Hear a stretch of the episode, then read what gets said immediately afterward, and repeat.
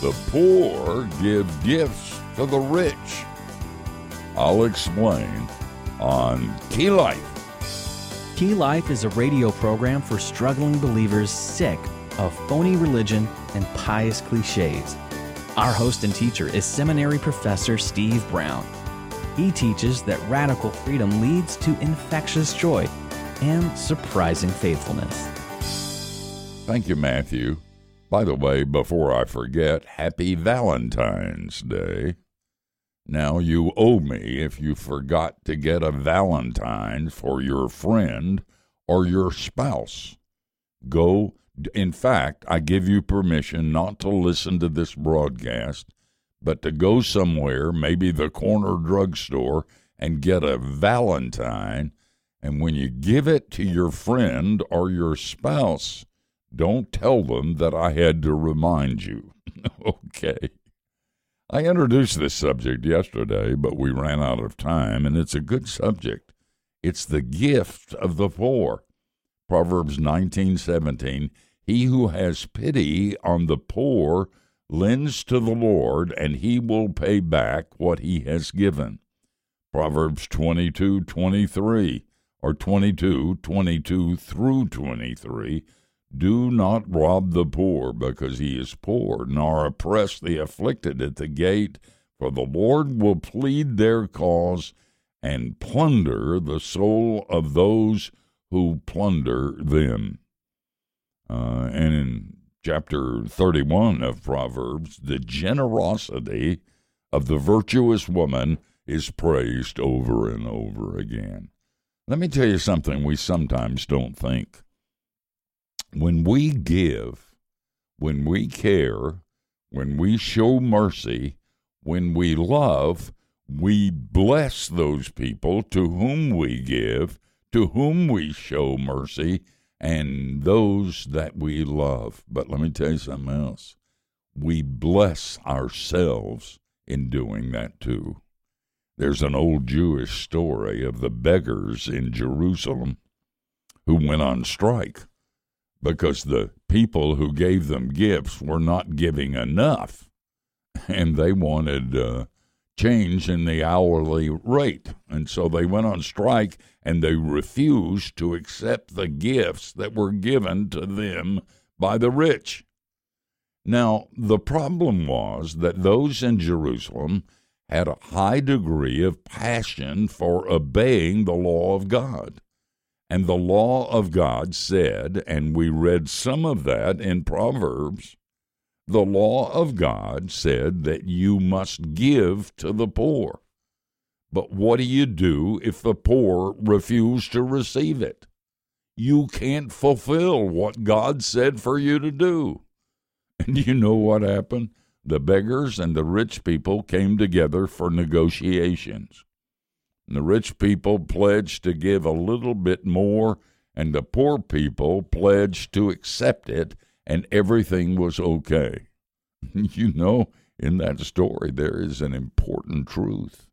And that truth is when you give, when you love, when you show compassion and mercy, not only does that person get blessed, but you get blessed too. And I'm not just talking about you feel good because you did good. There is that. I'm talking about something more profound than that. That in living a life of giving, whether that's financially, the gifts that we have in ministry, the caring for other people, reaching out and listening to a friend who's going through a hard time, something supernatural takes place and God moves on your side of the line, and you get blessed. And so the blessing goes both ways. Let me say something that's hard for a right wing conservative like me. The liberals have a point. Listen to Proverbs 28 15 through 16a. Like a roaring lion and a charging bear, the wicked ruler over poor people. The ruler who lacks understanding is a great oppressor. Proverbs 20, 14. The king who judges the poor with truth, his throne will be established forever. Now, this isn't a brief for government programs, but it is a brief for the government being sensitive to the needs of normal people who are going through tough times. One of the problems in our country, and this is true in Canada too, is that in the places of leadership, there's a bubble. And in that bubble, as you talk to one another and nobody else, as you challenge one another and nobody else, as you as you share your views in the bubble with nobody else, you lose touch with what's going on in the world and you lose touch with the poor. I'm not altogether favorable to all the government programs that have been designed to help because in so many cases they don't help. But I'll tell you something, I like their way of doing it than our way of not doing it. The truth is that in their hearts they were aware there was need, and even if they tried to meet the need the wrong way, at least they tried. So many on my side, and I'm so conservative when Rush Limbaugh, I've told you, was alive. I thought he was a communist. So many on our side are unresponsive to real needs of real people. Doug Hall is a friend of mine, one of the one of the most um, uh, obedient guys I know. He's planted multitudes of churches in the in the slums and the bad areas of the Boston area. And I one time said to him, Doug, why do you do this? And he looked at me like I was crazy, and he said, Because God told me to. He does. You think about that. Amen.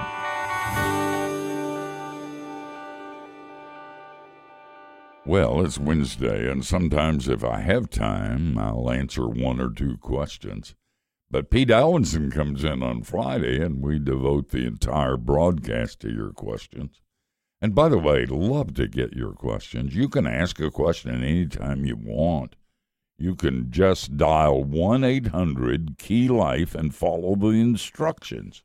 Record your question, and sometimes we put your voice on the air or you can write to Key Life Network, Post Office Box 5000, Maitland, Florida 32794.